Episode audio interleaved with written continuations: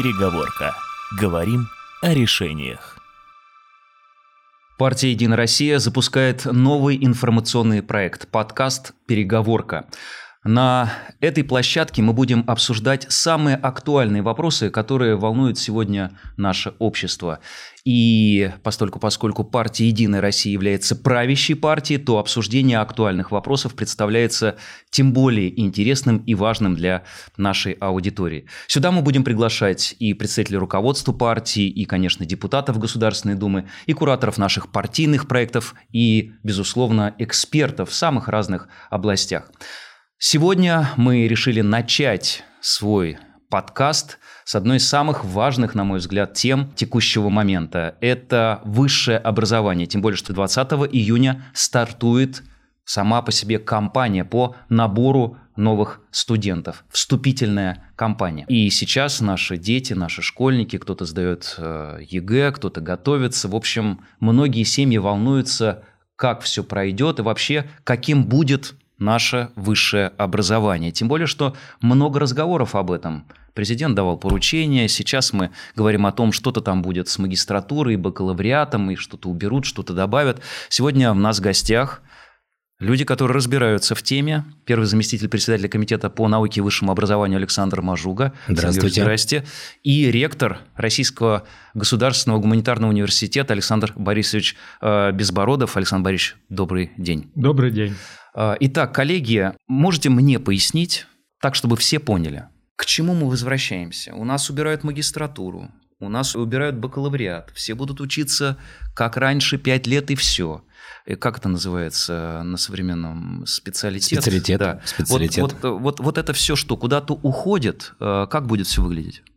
Ну, надо начать с того, что во время послания Федерального собрания президент дал задание Министерством, Государственной Думе, Совет Федерации реформировать систему высшего образования в нашей стране. При этом, мне кажется, Владимир Владимирович сказал очень важную вещь, основываясь на опыте последних десятилетий.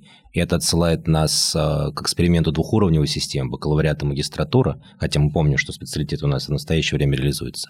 И учитывая опыт советской высшей школы, которая в основном отсылает к специалитету, надо построить новую систему. Вышел указ, запускается пилот, который в настоящий момент охватывает 6 вузов, и начиная с 2026 года, пока это планы, которые сегодня обсуждаются, все университеты должны будут перейти на эту систему. Какая это система? Она будет включать в себя три уровня. Первый уровень – базовое высшее образование. На замен бакалавриата и специалитета приходит этот уровень. То есть можем сказать, что базовое высшее образование – это поглощение бакалавриата специалитета со сроком обучения от 4 до 6 лет. Базовое высшее образование – это полноценное, завершенное, законченное высшее образование. Следующий уровень – специализированное высшее образование. Это магистратура или ординатура. А срок обучения от одного года до трех. Сейчас идут дискуссии относительно того, можно ли поступать в магистратуру после базового высшего, например, другого направления. Мы называем эти направления родственными или соотносимыми. Ну, например, в рамках инженерных специальностей, в рамках гуманитарных специальностей. УГСН так называемый. УГСН, укрупненные группы э, специальностей. Это, мне кажется, пилот нам покажет. Когда пройдет пилот, мы поймем это, поскольку пилот включает вузы, которые специализируются и в педагогике, и в гуманитарной сфере, в инженерно-технической сфере. И третий уровень – это аспирантура.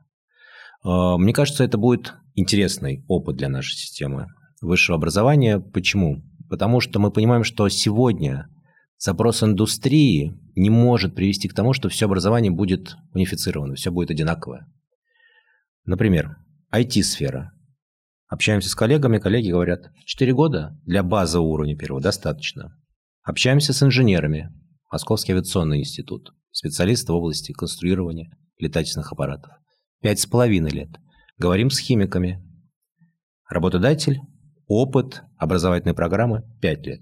Таким образом, такой подход позволяет сделать образование гибким, практикоориентированным, но при этом не забывая про его фундаментальный базис составляющую. Самое главное, отвечающий запросу работодателя. Саш, важный момент. Студенты, которые учатся уже сейчас, вот ты сказал 26-й год, сейчас 23-й, три года всего пройдет. Вот те ребята, которые поступили в прошлом году, они сейчас переходят на второй курс. Вот с ними как? У них там все что-то будет меняться, ломаться. Как им жить? Живут как живут. Президент, кстати, в послании четко сказал, что ни в коем случае нельзя нарушить права обучающихся, которые в настоящий момент учатся. То есть те университеты, которые не вошли в пилот, учатся спокойно, полноценно продолжают, все будет абсолютно признано, их уровни будут соответствовать новым уровням после эксперимента в 2026 году. Никаких переживаний не должно быть.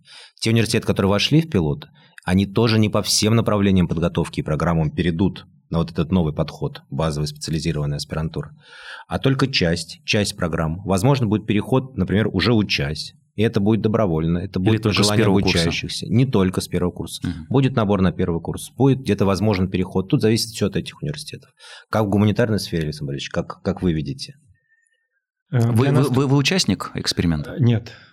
Для нас это тоже очень ответственное время, э, безусловно. И мы прекрасно понимаем, что те элементы, которые были в баллонской системе и активно, между прочим, продвигались на ней и на поле Российского государственного гуманитарного университета сегодня противоречиво воспринимаются, кстати, не только там организаторами учебного процесса или преподавателями, но и студентами тоже, кто закончил РГГУ в свое время. Ну, например, исторический факультет довольно сильный в Российском государственном гуманитарном университете. Ну, едва ли может быть по-другому. Здесь историко-архивный институт. По традиции, да. Исторический... Ну, какие четыре года? Ну, четыре года бакалавриата, ну, нельзя историю, ну, ни по каким, пока это как, как небольшой пример. Вот а, айтишник на четыре года, ну, действительно, он смотрит, а потом производство его доучивает, доучивает включает да. мощно. Им это нравится, производство, условно говоря, нравится. А здесь историко-архивная или РГГУ история фундаментальная для гуманитарного цикла, для социального тоже, никто не спорит. Но есть и другой факультет э, в РГГУ, который называется документоведение и архивоведение. Вот там можно как антишники. Там можно 4 года навыки архивоведения, археографии, источниковедения очень тонко построить и и в многочисленных архивах федерального и иного профиля, в том числе с электронным документооборотом, в наших замечательных фирмах, госучреждениях, управленческих и властных структурах. Их пригласят, они доберут нормально то, что не могут никак конкретизировать и вперед. То есть здесь э, Казалось бы, где мы и где инженеры, но подходы к высшему образованию в масштабе реформы выстраиваются таким образом, и коллеги-законодатели сейчас очень внимательно эти процессы отслеживают, чтобы здесь универсализм определенный сочетался, конечно, с тем, чтобы РГГУ не был приравнен к, ну, в хорошем смысле слова, к какому-то техническому вузу и пошел бы по этой колее. Я назвал историков, филологи или лингвисты. Это очень глубокое, серьезное, тяжелое обучение. Уверен, они будут вот там, где имеет место дискуссия от 4 до 6 и будут склоняться в сторону не 4. Не 4 Саш, да. важный момент. Я понимаю, ты работаешь с э, министерством, и любое, так сказать, слово неосторожное может, так сказать, так и так э, восприниматься. Тем не менее, ну, по-честному, министерство слышит вот и экспертное сообщество, и вас, законодатели? Слышит. Министерство слышит. И самое главное, что мы находимся все время в диалоге с министерством. И даже совсем недавно было обращение к нам от министерства, чтобы мы взяли на себя функцию такого общественного контроля над пилотом. system. Это очень важно, поскольку, с одной стороны, мы как законодатели имеем диалог с министерством, с другой стороны, университеты. Ну, о чем Александр да, Мы, мы напрямую дела. общаемся с университетами, к нам поступают обращения от студентов, то есть мы видим на абсолютно разных уровнях, какой эффект и какая реакция на эту систему. Александр Борисович, а вы могли бы мне пояснить э, вот момент стыковки ну, по-старому назову, э, бакалавриата и магистратуры. Вот я в свое время учился э, на факультете журналистики. Вот в нынешних условиях, обучаясь на бакалавриате, вот, да, на факультете журналистики, я мог бы, например, ну, пришло мне в голову, хочу поступить в магистратуру на физфак. И получится, нет? Сегодня в нынешней системе Теоретически это возможно, но уже эта практика утрачена. Ну, конечно, это не очень здорово. В новой системе как? Да, в новой системе, в новой системе это практически невозможно. Дело в том, что люфт будет существовать в рамках УГСН. Вот там УГСН, УГСН это что? Укрупненная группа специальностей и направлений. Аудитории. Вот в рамках этой УГСН там к журналистике подверстана замечательным образом, например, реклама и связь с общественностью. А философия? Э, философия отдельно. это отдельно. Вот видите, УГСН. ущемили, Да, социология отдельная у ГСН. Тоже. Например, востоковедение и африканистика, туда никто не То, лезет. то есть журналист может быть только рекламщиком, Э, получается? Да, э, ну, я думаю, что если три года э, ВУЗ решит вас обучать в магистратуре, то, наверное, э, это можно э, со- сопрячь, и тогда будет, например, у вас еще, э, ну, если не филологическое образование, то документоведческое и архивоведческое из другой УГСН. Но тогда не один год, а три года в магистратуре. Саш, тут надо что-то поправлять. Я Чтоб прошу прощения. пройти глубже. Свой, свой шкурняк, э, за него не парламентское выражение, но э, журналистика, я когда учился в МГУ, перейдя из военного училища. Как ни странно, но мне дали возможность, например, курсовую писать не по специальности, а я писал первую свою курсовую проблема души философии Платона. И я прекрасно написал, на отлично, и даже подумал, как ни странно, обучаясь на факультете журналистики, защищать диплом. Мне говорили, да-да, можно, на факультете э, философии. А это философия. Да, ли? поэтому я к тому, что, мне кажется, журналистику тут немножко ущемили, потому что ребята могут быть и филологами, потому что смежная специальность э, литература и русский язык – это, в общем, одни, одни из профильных предметов. Ну и где-то вот эта политология, философия, наверное, на- надо было Будем смотреть, с будем смотреть на результаты расширять, пилота. расширять. И на самом деле это очень важно. Я говорю, мы называем это родственные специальности, кто-то называет их соотносимые специальности. Ведь это же очень просто посмотреть даже математически. Борис, ну, спасибо, что пояснили. Базовая часть, если там достаточен объем вот этих знаний базовых для того, чтобы потом учиться в магистратуре, нормально. Но если, например, я химик, захотел пойти на филолога, то, Не наверное, получится. не получится. И наоборот. Ну, справедливо. профильный комитет Государственной Думы имеет экспертный совет. И вот м, Александр Георгиевич, коллеги с приглашением ректоров рассматривают регулярно, в том числе и вот эта целесообразность, эту целесообразность наполнения УГСН. Это подвижное понятие. А кто Весь- расширяет УГСН Э, и вносит изменения? Орган исполнительной власти. Министерство. Регулятор. Да. Саша, давай напишем письмо с просьбой посмотреть внимательно специальная журналистика. Хорошо, договорились. Договорились. И еще один вопрос. Так пишется история. Так пишется Высшего история. образования. Но мы же здесь не просто собрались. Я же сразу, сразу сказал, что это же правящая партия. У нас э, много законодательных актов э, завязано на систему высшего образования. В том числе, хотел бы обратить внимание, наверняка, так сказать, те люди, которые этим занимаются и реформой занимаются, об этом уже подумали. Не могу не спросить для понимания нашей аудитории. Закон о государственной гражданской службе. Много людей идет работать в органы государственной власти. Сейчас четко прописано, кто может занимать и какие должности в С государственной службе да. и с каким образованием. Какого уровня? И какого этом? уровня. Туда придется носить поправки. Это Да, так? Это так, абсолютно правильно. А, Помимо изменений в наш главный закон 273 об образовании в Российской Федерации, мы примерно посчитали, это будет около 150 законов спутников, куда необходимо нужно будет внести изменения, не говоря уже о подзаконных актах, которые будут понятно кратно. Сейчас эти поправки уже готовятся? Пока мы только обсуждаем, смотрим их общее такое очертание, куда двигаться, но я думаю, что в ближайшее время у нас будет главный закон, который будет регулировать вот эту новую систему, а дальше мы начнем уже заниматься подзаконкой. Это уже вторая новость, которая прозвучала за короткий промежуток времени. Это неплохо. Хотел э, спросить вас э, о едином государственном экзамене. Этот вопрос постоянно обсуждается, безусловно. Кому-то он нравится, кому-то не нравится. Кто-то считает, что это возможность и некий элемент социального лифта. Кто-то считает, что это наоборот, обременение излишнее и чуть ли даже не детей не оглупляют эти все, так сказать, не все э, многочисленные тесты. Вопрос такой. При изменениях в высшей школе а, целесообразность ЕГЭ остается или нет? По вашему мнению, каждому из вас вопрос. По моему мнению, это, в принципе, не связанные вещи. Как иногда у нас почему-то ЕГЭ приписывает Болонская система, это никакого отношения не имеет, и к реформе Мы нет. сразу все стали обсуждать. Нет, нет, ни- связи спрашиваю. между ними никакой нет. Единый государственный экзамен – это контроль знаний. И самое главное помнить, это экзамен, который является вступительным в ВУЗ, а не выпускным из школы. Саша, я добьюсь от тебя политического заявления. Твое отношение к ЕГЭ. Я поддерживаю ЕГЭ. Отлично. Александр Борисович. Евгений Васильевич, я имею некое, практикующий отношение, ректор. имею некое отношение к единому государственному экзамену, контрольно-измерительным материалам по истории. Достаточно длительное время не афишировал и сейчас не афиширую.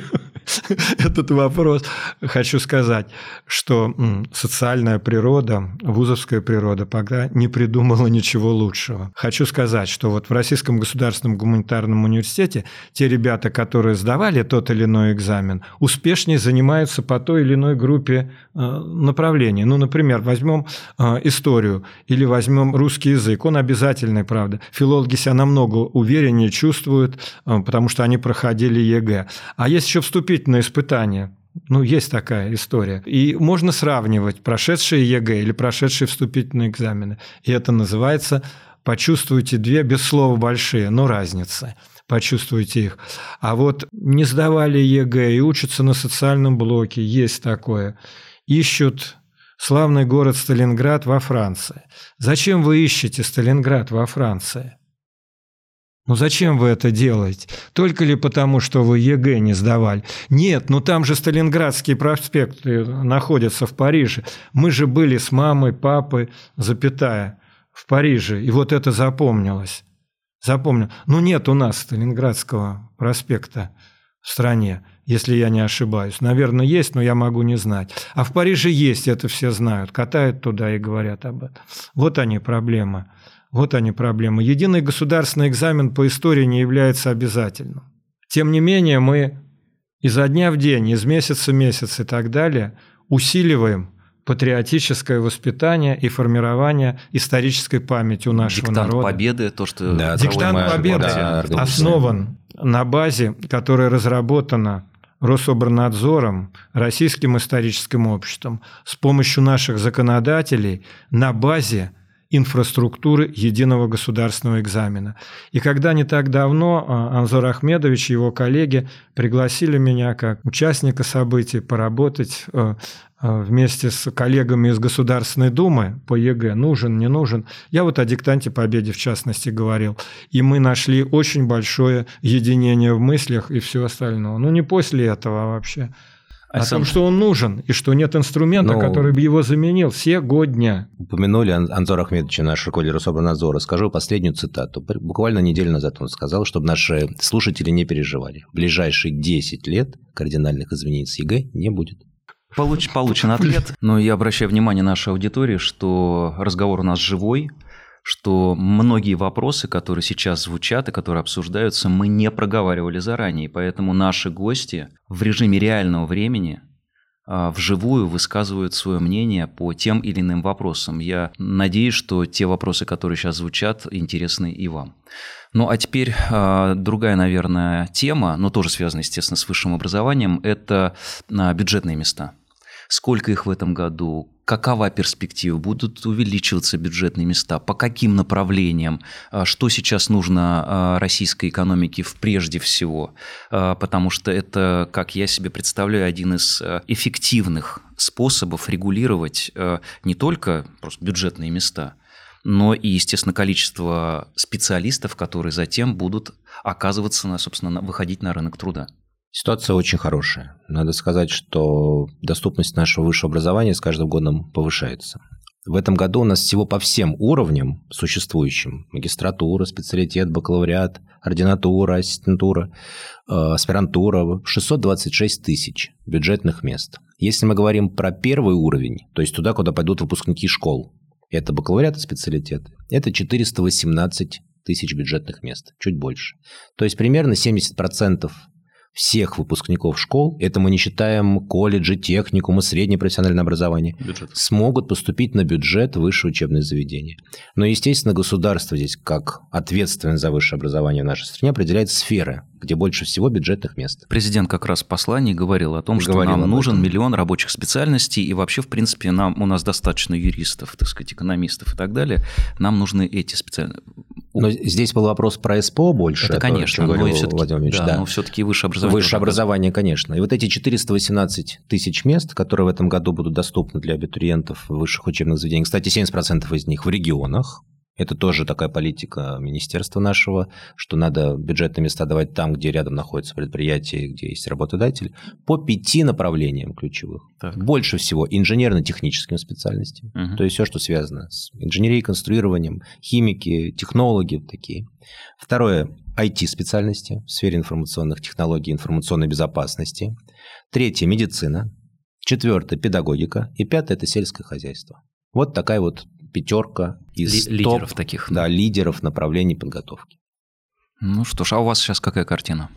М, Министерство работает э, с гуманитарным вузом или гуманитарными вузами э, в очень плотном контакте, и мы сегодня видим довольно э, четкую обратную связь. Если говорить о контрольных цифрах приема на 2023 год, по информационной безопасности очень неплохо. Вот как раз то, о чем э, Александр Георгиевич говорил. Э, Нет проблем с педагогическим и психолого-педагогическим образованием. Это тоже в РГГУ есть. Он довольно необычный вуз. Здесь и гуманитарные, социальные, и технические циклы, поэтому такой и- энциклопедический подход можно в ответах э, давать в этом смысле. И, э, конечно, прибавляют э, мест на чисто гуманитарные направления по историческому образованию, чистая история. Не документоведение, архивоведение или там историко-филологическое, а по истории. Нам кое-где не хватило места, определенно совершенно. Почему? Востоковедение и африканистика, как гуманитариям вместе со страной совершить разворот и поворот на юг, восток и Это э, к странам стратегическая Ближнего задача, Востока или да. Карибский бассейн и латиноамериканские нужно страны. Как, как это не хватало? Мы написали, конечно же, соответствующее обоснование и так далее. Востоковедение и африканистика. И по магистратуре нам помогли. Для чего? Мы можем развернуть вместе э, с Россией, Минобром нашим, нашими коллегами, они нам помогают, э, работу по дислокации, открытию Музея освобождения Африки в Зимбабве. Они очень хотели бы под Хараре видеть нас, россиян, которые имеют огромный опыт э, участия в освобождении африканского континента. И как туда без востоковедов, африканистов пойти? Никакой нет перспективы. А как без архивистов? Потому что здесь в архивах мы первой леди Зимбабве дарим архивные документы советской эпохи, когда женщины, борющиеся Южной Родезии, выходили на наш, на Советский Союз, и мы обменивали. Она была потрясена, что есть архивы, в Российской Федерации, в России, которые хранят эти документы, и их нашли востоковеды и африканисты вместе с, с архивистами нашими. И э, когда мы это описали, эту ситуацию, э, Минобрнауки, конечно, с огромным пониманием отнеслось и к проблемам дальнейшей деколонизации, хотя там колонии не осталось, но есть неоколониализм в его каких-то проявлениях и так далее. Идти в Африку надо всерьез и надолго. Геологические партии великолепно. Э, Многое другое, что мы можем предложить, зерновые вопросы и так далее. Но без гуманитарной подготовки и многого того, что нас связывало раньше, воскрешение этого, исторического бэкграунда серьезного, панорамы этой, невозможно.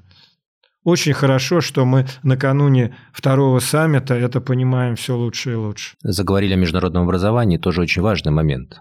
Новая система высшего образования должна быть понятна э, иностранным студентам, поскольку наш ориентир сейчас направлен в Азию, в Африку, и там действительно большой интерес к образованию в Российской Федерации. Система высшего образования и ее реформа должна позволять этим э, студентам учиться у нас. Ну, мы заговорили и о приеме, а вот сейчас мне хотелось задать вопрос, который тоже волнует, ну, тысячи и тысячи семей и а, огромное количество студентов, которые вот э, на выходе скоро будут выпускаться. А, Постоянно обсуждается тема распределения. Но это, наверное, важно и нужно. Как это должно выглядеть, как это будет выглядеть. Саш, э, вот ты мог бы аудитории пояснить?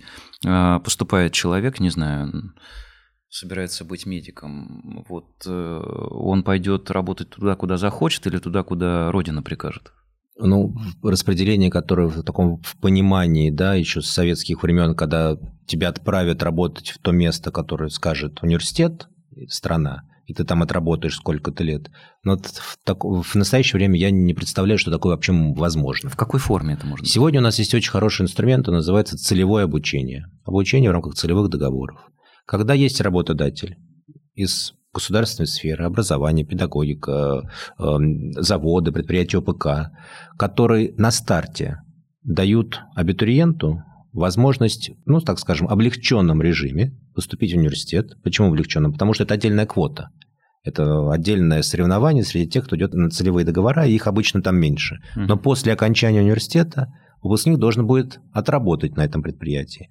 Но он знает об этом в самом начале, он сразу же подписывает договор о целевом обучении и ну, учится. Саш, на этом предприятии это понятно, там предприятие, не знаю, Уралхим, понятно предприятие, или Норникель, тоже ну, понятно. почему? Это может быть... А вот районная больница районная больница. заштатная где-нибудь. Но это возможность, э, повторюсь, поступить в университет на чуть более упрощенных условиях. И плюс, если ты работаешь в этом То есть это от городе... и в региона, этом- от региона должна Конечно. быть какая-то... Направления могут выдавать государственные корпорации, компании с государственным участием, субъект, А, Госуправление, муниципалитет, может. Да. департамент здравоохранения или Министерство здравоохранения региона, департамент образования региона.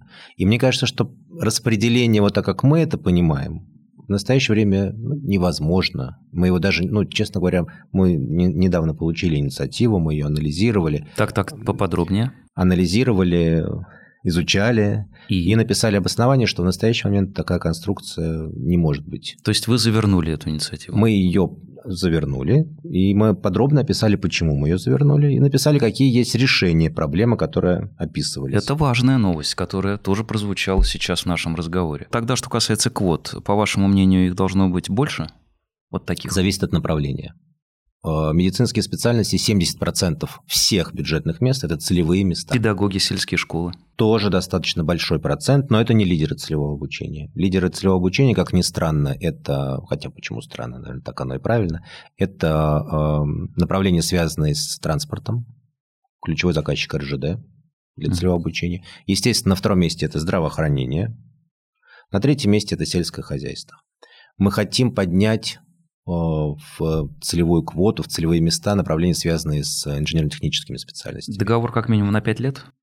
По-разному. У всех По-разному, от 3 до 5 лет. Ну, как у военных примерно. Ну, при поступлении в лет. военный вуз, э, затем курсанты сейчас в нынешней системе заключают контракт. И, Контракт. собственно говоря, да, как минимум Да. 5 лет, и потом продление, продление. А у вас, э, Александр Борисович, э, какая квота в вашем вузе есть? Ну, Целевиков, мы, так мы называемых. исходим из того, конечно, что квоты бывают нескольких уровней, нескольких категорий.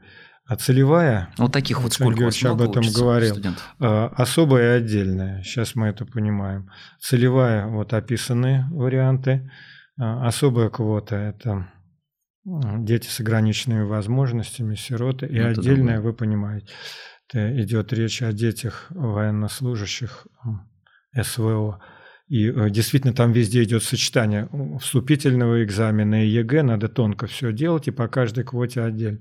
Э, Что касается, ну, как мы говорим, квотников, допустим, а вот Ну, вопрос, а, а сколько, назовем. да, их у нас в контингенте? Не больше, не больше 30%, так что вот съесть контрольные цифры приема, как иногда говорят, вот они все. Они Нет, всё, это надо невозможно. социально объяснять и говорить, что вот этого нет пожирания. И чем шире наше общество об этом узнает, что это очень важно, целенаправленно и работает на э, единую связку с регионами, действительно единое образовательное пространство, рынок труда э, более серьезно формирует и стягивает, то и меньше таких вопросов будет, кто кого поедает.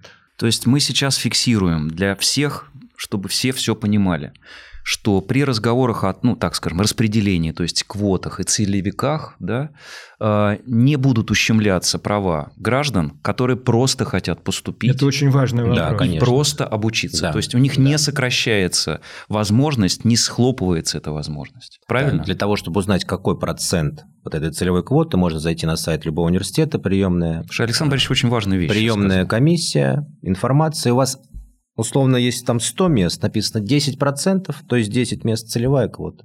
Это то есть Она дети, зависит которые от- поступят, отучатся и, пош- и пойдут Да. туда, куда их Но направят, чаще всего условно. она не выбирается. Я не знаю, как у вас. У нас она чаще всего не выбирается в инженерно-техническом. Приходится возвращать. И мы возвращаем их в общий В общий конкурс. конкурс разрешают Мы, да, мы возвращаем. Условно, 10 мест целевиков, приходит их 3.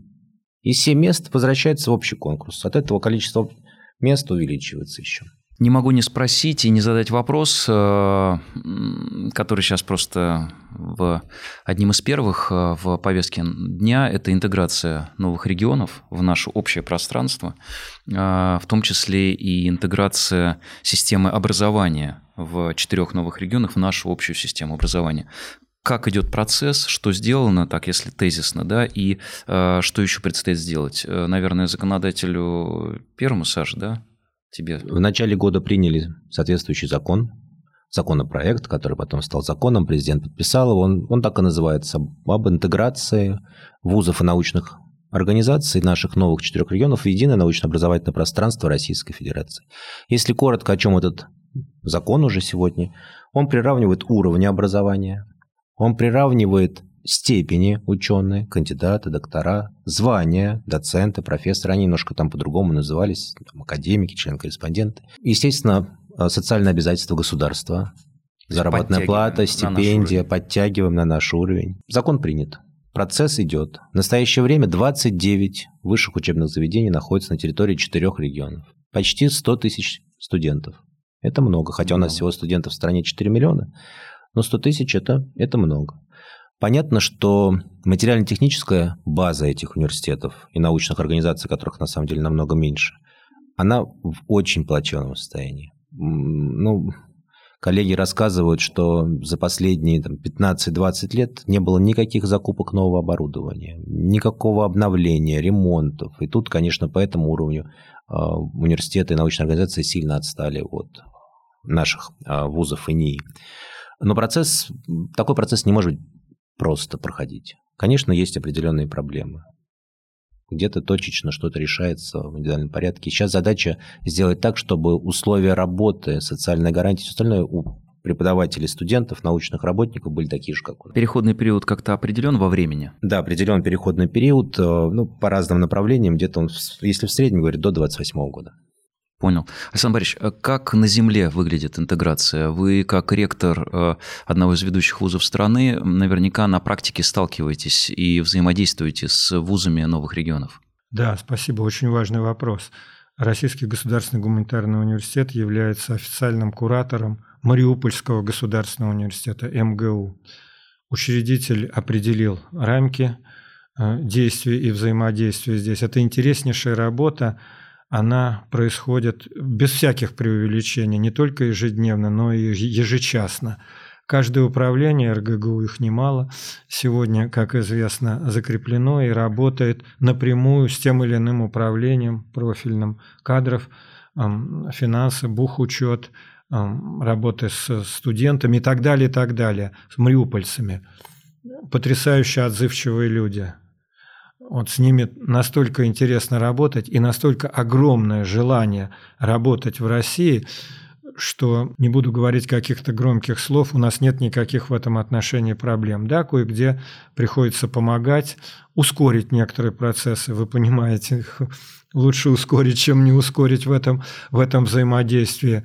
Э, наши студенты чуть раньше э, ездили и очень хотели их мариупольцы увидеть на научно-практических конференциях. Сегодня это чуть сложнее, но они происходят онлайн. Преподаватели посещают и видят в Мариуполе университет. Он, конечно, в сложном очень положении. Там восстановить многое приходится, но значительная часть – Значительнейшая часть, в отличие от преподавателей и студентов, осталась студентами Мариупольского государственного университета на новых территориях. И мы, конечно, не можем ударить лицом в грязь перед ними, потому что э, они ожидают повышения уровня и э, профессионального обучения, и гуманитарного, технического, ну и, наверное, подумывают о том, чтобы в социальном плане себя увереннее чувствовать, и здесь очень важно это все выдерживать. Сегодня наша озабоченность, вот, Евгений Васильевич, заключается в том, что мы хотели бы, чтобы контрольные цифры приема а, в 23 году не сильно уменьшались в этом вузе, в частности, ну, возможно, и в других вузах, говорю пока только об этом, об одном, в 24 году по сравнению с 23 чтобы поле контрольных цифр приема было ровным, без скачков, когда у нас сегодня 200, а завтра 0 вчера 300, а потом быть. мы выходим. Мы имеем дело с людьми, которые внимательнейшим образом смотрят за уникальным уникальным социальным, политическим, экономическим не экспериментом, а делом России номер один. Интеграции регионов, а высшее образование – тончайшая настройка в нашу систему высшего образования. И здесь все вопросы связаны, вот мне это не нравится, или какая-то вкусовщина, субъективизм, он должен уступить место чему-то другому. Без громких слов, но чему-то другому. И вот контрольные цифры приема – это очень чувствительная сфера для педагогов и для студентов. И на этих территориях особенно.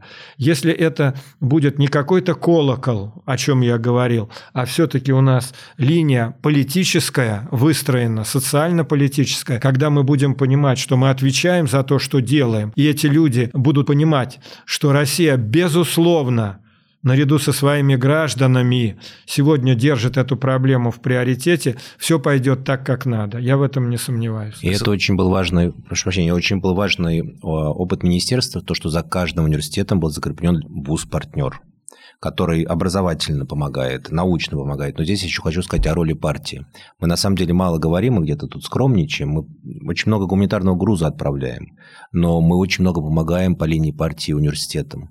Совсем недавно мы обратились э, в вузы, в компании-партнеры, чтобы дали какое-то оборудование, поскольку ничего нет.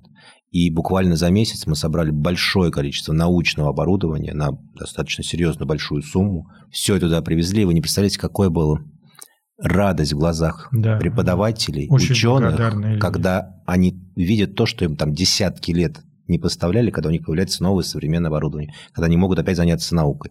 Это очень важно. Ну, не говорим уже об учебниках. Там да. Московское региональное и отделение. Или более 10 тысяч, наверное, экземпляров разнообразной учебной литературы отправило. Именно для университетов, для школ, для колледжей, для техников. Ну, Саша, я думаю, ты меня поддержишь. Я хотел сказать, Александр Борисович, что а, вот в части работы, тем более связанной с интеграцией, новых регионов и Мариупольского государственного университета, ну, вы можете рассчитывать только на нашу поддержку. Вот. А что касается «Единой России», то э, мы не то чтобы скромничаем, Саш, мы рассказываем о своей работе спокойно, что есть, то есть.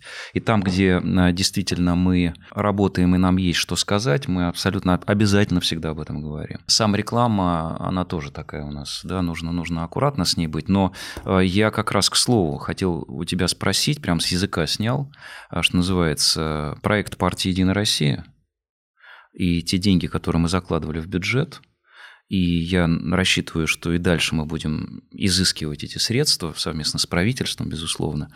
Это ремонт, э, капитальный ремонт студенческих общежитий. Э, картина везде пестрая, везде разная. Где-то э, общежитие в более-менее приемлемом состоянии, где-то очень плачевном состоянии, надо правду говорить. А, у тебя есть э, цифры, картина, сколько уже сделано, сколько еще будет выделяться средств?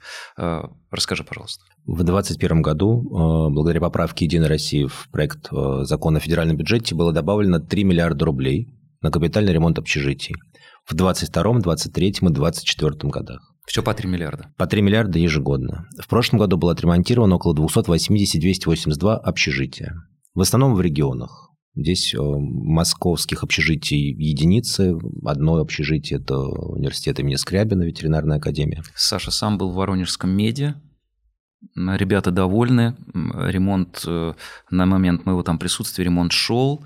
И там дальше нужно будет Главное, еще чтобы дошел. И, чтобы, и вуз достойный. Да, и вуз очень, да, ну, Воронежский мед, он один из таких крупных, и, и, и студенты довольны, и стало все прилично выглядеть. Это ну, здесь спасибо, дело. кстати, Минздраву, он а, учредитель этого университета, и, и Миноборнауки. Для своих университетов они еще добавили к нашим деньгам примерно такую же сумму что увеличило количество отремонтированных общежитий. Это было в прошлом году. В этом году, в этом году 255 общежитий ремонтируются, работы идут. Мы постоянно проводим мониторинг. Вместе с Молодой гвардией Единой России мы создали в каждом университете штаб, куда входят студенты. Для чего это делается? Делается для того, чтобы когда проходит капитальный ремонт, студенты могли в этом процессе как-то участвовать. Ну, конечно. Но участвовать не то, что критиковать руководство вуза или что-то говорить другое, они подсказывают. Где-то они хотят комнату отдыха, где-то они хотят другие цветовые решения, где-то вместо плитки надо линолеум. То есть вот таких вот, они же живут в этих общежитиях, им там дальше жить и учиться. Поэтому здесь, мне кажется, молодая гвардия очень хорошую работу выполняет. Как сам... плиту устанавливать. Как плиту, да. ну, конечно. да. через этаж. Совершенно справедливо. Это... Ну, и И не знаю, раскрою секрет для нашей аудитории или нет, но мы даем задание постоянно депутатам нашей фракции, а у нас фракция конституционного большинства, а у нас много депутатов, а, представляют все регионы без исключения нашей страны. Мы даем постоянное задание контролировать э, ход выполнения народной программы, а это помимо капитального ремонта средних школ, это, безусловно, в том числе и наши инициативы по капитальному ремонту общежития. А сейчас еще, как, Саш, мы с тобой знаем, добавляются еще и профессионально-технические колледжи. И колледжи и таким образом у нас вся линейка замкнулась. У нас есть строительство школ. И у их нас общежития, есть, да, колледжи? Да, их общежития и сами организации СПО. Mm. У нас есть общежитие. В этом году, кстати, совсем недавно у нас был генсовет, и этот пункт включили в народную программу, он теперь официально записан, капитальный ремонт, и мы добавили сюда строительство. Это очень важно, поскольку мы видим, что сегодня очень многие университеты испытывают дефицит в местах в общежитиях. И поэтому строительство новых общежитий, особенно в регионах, это очень актуально. Ну, это, тема. собственно говоря, база. И возвращаясь к задаче, поставленной президентом, миллион рабочих специальностей. Потому что базу мы должны формировать и создавать. Достойную базу для да. обучения и для проживания да, справедливо. А, что касается а, базы, а, Саш, не могу не спросить э, по поводу спортивной инфраструктуры я все-таки э, тоже являюсь депутатом и работаю в комитете Государственной Думы по физической культуре и спорту и возглавляю рабочую группу по развитию студенческого спорта. Как обстоят дела, Александр Борисович, у вас? Мы по проектно-сметной документации э, в 2024 году, ну, должны эту сумму закрыть, она серьезная. А нацелились совместно с учредителем, они знают, Министерство науки и высшего образования, коллеги наши, на создание вот как раз рядом с общежитием нашим на юге Москвы э, физкультурно-оздоровительного комплекса, ФОК так называемый. Что туда будет входить? Да, туда будет входить э, рядом с ФОКом дорожка беговая. Я думаю, вам будет приятно. А, вот увидеть. Приглашайте, да, посмотрим. При, пригласим обязательно. Внутри э, несколько залов двухуровневых. И э, внизу, скорее всего, какой-то бейсмент вот этот вот или основание такое, не буду называть это подвалом, там различные активности студенческие, о которых мы можем говорить на грани спорта, обучения. Э, но вот надо напрячься и иметь финансовые ресурсы какие-то в 2024-2025 годах.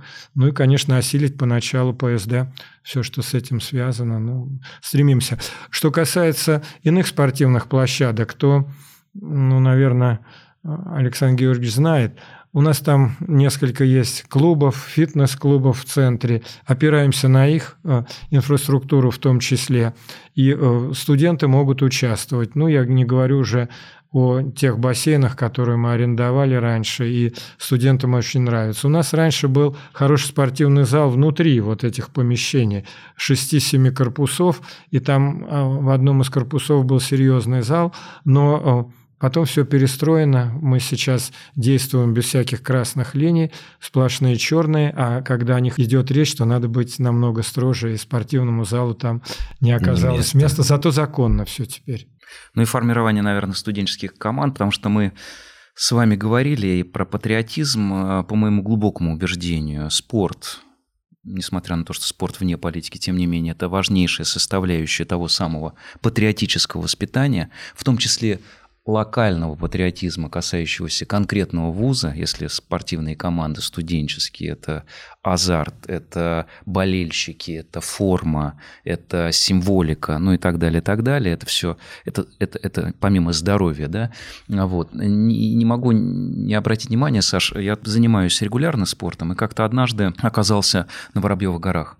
А, с видом на а, наше все, наша сфера образования, высшего образования, имею в виду, это Московский государственный университет, это визитная карточка, это а, ведущий вуз страны, и оказался на стадионе, ну, боюсь показаться не совсем корректным, но тем не менее он напоминал мне заброшенное колхозное поле. И я даже не знаю, обращался к ректору, в каком состоянии сейчас это все находится, есть какое-то понимание?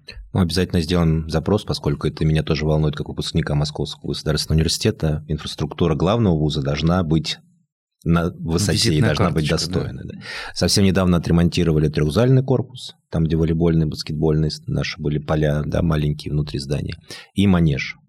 А, наверное, пока не добрались еще до уличной зоны спортивной, но обязательно сделаю запрос в МГУ, узнаю и в ближайшее время расскажу. Ну да, мы рассчитываем, конечно, на понимание руководства вуза, собственно, это требуется студентам, но это и визитная карточка. Ну и сегодня, наверное, Александр Борисович подтвердит, студенты стали более ориентированы на спорт. Они любят это, им это нравится. Да, безусловно. Думают о своем здоровье чаще, регулярнее занимаются спортом. И сейчас очень важно для нас всех создавать необходимые условия для этого. И гуманитариев не забыть. Тоже. Да. Ну, это и идеология, и это, mm это патриотизм.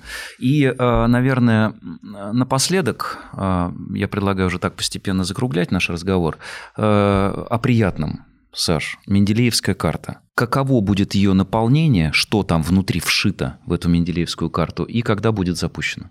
Менделеевская карта – проект, который реализуется «Единой Россией» вместе с Министерством науки и высшего образования и Координационным советом по делам молодежи в научно-технической сфере при президенте Российской Федерации. А, ну, так, если говорить простым языком, наверное, многие и преподаватели, и студенты помнят, у нас была такая карточка ISIC, Международная карта студента, и ITIC, Международная карта преподавателей, которая давала скидки. На ней нет никаких денег. Это не пушкинская карта, хотя их часто путают. Нет. Это э, программа лояльности, которая позволяет э, ее обладателю пойти в магазин и купить что-либо со скидкой. Какие магазины? Книжные, э, аптеки, э, кафе, фитнес-клубы, магазины одежды, который позволяет ее обладателям пойти купить билет со скидкой. Например, компания РЖД – партнер Менделеевской карты. Э, прийти в ВУЗ и получить дополнительное образование со скидкой – это проект Менделеевская карта. Кто может получить эту карту? Первое. Все молодые ученые, которые в настоящий момент работают в научных образовательных организациях нашей страны. Кто такой молодой ученый? Человек в возрасте до 35 лет, который занимается наукой профессионально.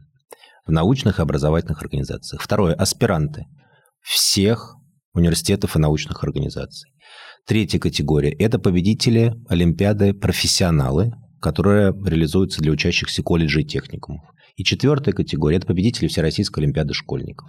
Аспиранты, вот, не, очники только. Аспиранты, очники только. и заочники. Заочники. То есть получается, что не будучи студентом, но будучи победителем Олимпиады, ты можешь получить эту Менделеевскую Конечно. карту. Ну и, конечно, студенты победители Олимпиады. У нас есть такая большая Олимпиада, которая охватывает все направления всех студентов. Это «Я профессионал». Ее победители тоже студенты, могут получить эту карту. Так когда будет запущена эта красота? 27 июня, ориентировочно, может быть, чуть-чуть сместиться на 1-2 дня, будет запущен этот проект, будут вручены первые Менделеевские карты. С этого момента все упомянутые категории смогут э, зайти на сайт, зарегистрироваться, получить карточку и получать скидки. Саша, я считаю, что э, в тех правилах, о которых ты рассказал, должно быть сделано как минимум одно исключение.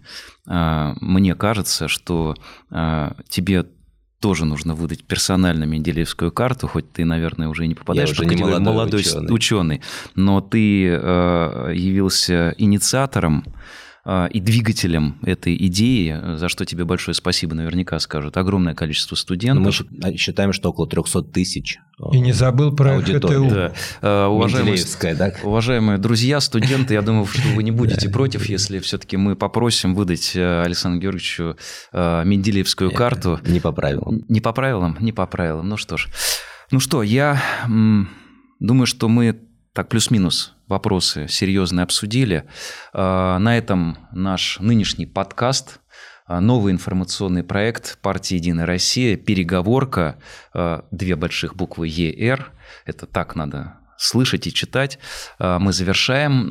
До новых встреч. Подберем тему, которая, безусловно, вас будет интересовать. Подберем интересных гостей, интересных экспертов. Ну, а я, Александр Борисович, Александр Георгиевич, хотел бы поблагодарить вас за Спасибо. содержательный, интересный разговор. Спасибо и всего доброго. Спасибо. Спасибо.